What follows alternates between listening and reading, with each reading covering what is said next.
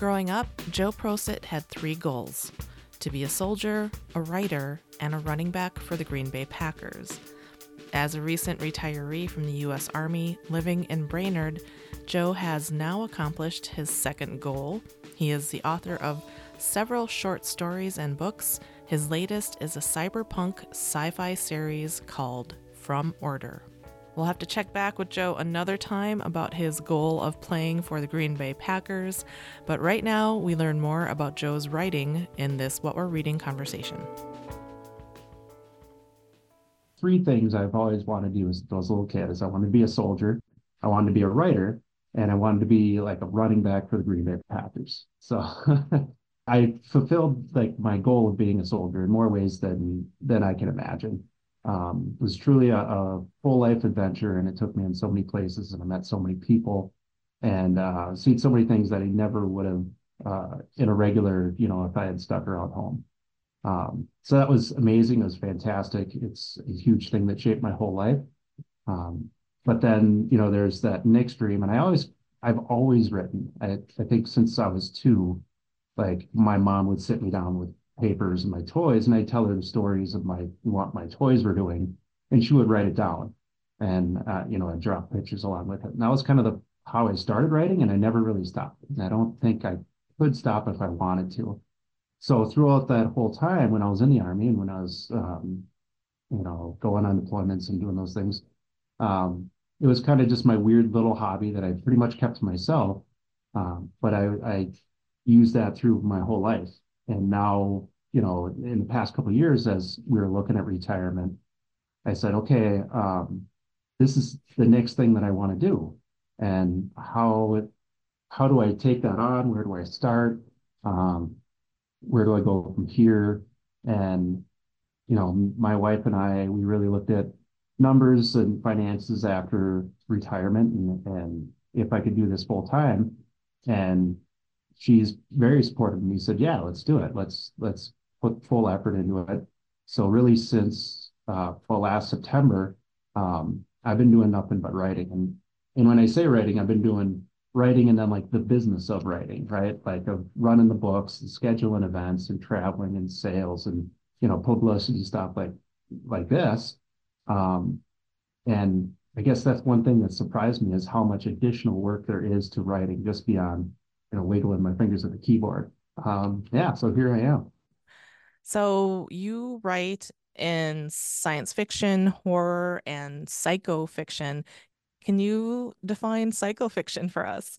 Yeah, I get that question uh, fairly often. I, it's not really an established genre. It's nothing that anybody would recognize. But as as I started writing, I was writing a lot of short stories, and they kind of took on the the style of like Twilight Zone or Tales from the Crypt or those stories where they have that nice twist ending and it's really if it's scary, it's equally it's more about what's going on in the mind than than physical, you know, gore and violence and things like that. And you know, I wanted to kind of get that across. You could call it like psychological thriller and but psycho fiction sounds more fun. For sure. So I've talked to a lot of horror writers, and uh, a commonality I've noticed about them is that even though they write dark material, they aren't necessarily dark people. they actually seem kind of like like they they actually have a really good sense of humor. Um, and a lot of times it really seems like they're having fun with it. Is that is that true for you as well? Yeah, absolutely. Like I've always said, if you're not having fun, you're doing it wrong. And I, I found that like fiction is a tool that we can use to kind of make normal life more logical, you know, it has more sense. It kind of organizes your life. It, in a really backhanded way, I know um, writing has helped me process events and losses and trauma that I've experienced in real life. Um, and I think it's as like a mental health tool. I don't know if there's anything better um, because whatever it is you're dealing with, whether you want to or not, it eventually comes out on the page and it helps you kind of sort things out. So I, I yeah, I think I'm definitely happier for it. And I think there is like an underlying current of humor in horror. Like I, I grew up in like 80 slasher movies like Friday the 13th, the Texas Chainsaw Massacre. And when you watch enough, like when you watch your first few horror movies, it's, you know, you're legitimately scared, right? and and you're hiding under the covers in that thing.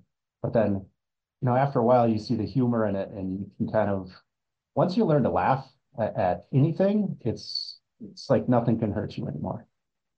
This is what we're reading on KAXE KBXE, and we're talking with Joe Prosit, a sci fi, horror, and psycho fiction writer from Brainerd, Minnesota. Joe, where do you get your ideas for your stories? Yeah, yeah. Um, I wish I knew. I, th I think uh, a lot of times, you know, I, I just kind of have my mind open and um, people will throw me story ideas without even realizing it. Like uh, a friend of mine and I were driving in a car and we were talking about self-driving cars and how great that would be. And you can, you know, if it goes somewhere for six hours, you can take a nap, whatever, and the car will do all the work. And my buddy says to me, he says, yeah, that's all well and great until your car decides to kill you. I'm like, what are you talking about? and then, you know, he kind of started talking about like um, the the trolley uh, dilemma and you know, a car choosing to instead of uh, saving your life, maybe swerving off into a bridge abutment so you don't kill somebody else.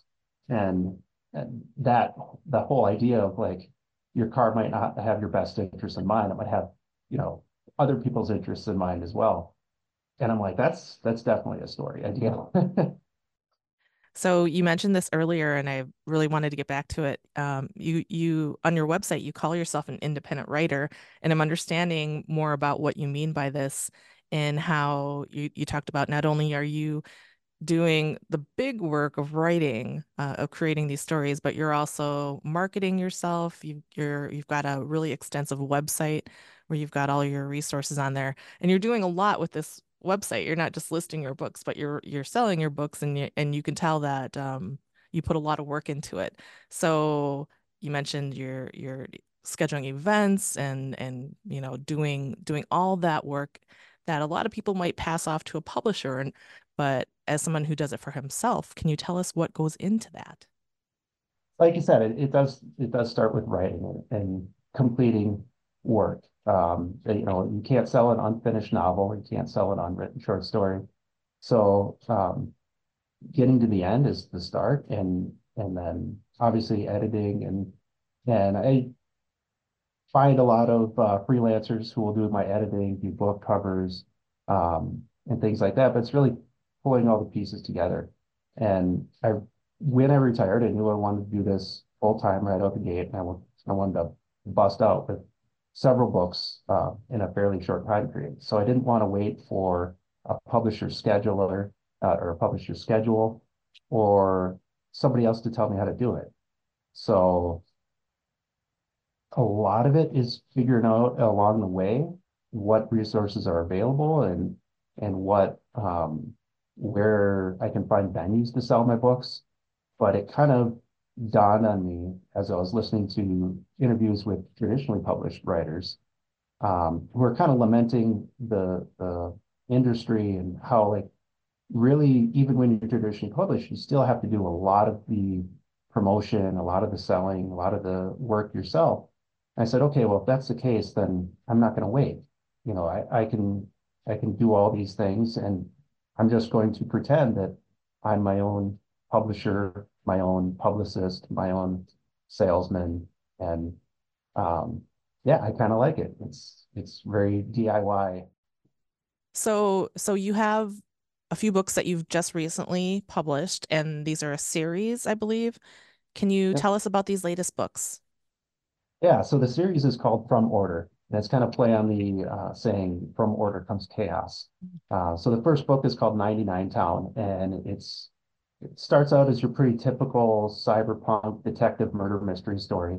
Uh, but where it takes a different turn is we have this detective who lives in, you know, 100 years from now, and everyone is required to have this uh, brain implant wearable. It's a lot like a cell phone, but very much integrated into everything you do. You use it to open doors, call a taxi, work an elevator, make transactions. Um, and then the government also uses it to prevent crime, right? And they just read biometrics, and if it looks like somebody has certain brainwave patterns, elevated heart rate, et cetera, just paralyze that person until the cops show up so that there is no crime, right? And they have this nice little utopia. Um, but where it takes a turn is there's a murder in this place called 99 Town. And in 99, Town, they've outlawed all technology after the year 1999, invented after the year 1999. So now our detective has to go and learn to solve crime the old fashioned way. And then once sort of he's off the grid, then he discovers a lot of lies and corruption and conspiracy. And of course, it opens up into this bigger plot. That's Brainerd writer Joe Prosit talking about his new book series, From Order. Find out more about Joe's books at joeprosit.com. For What We're Reading, I'm Tammy Bobrowski.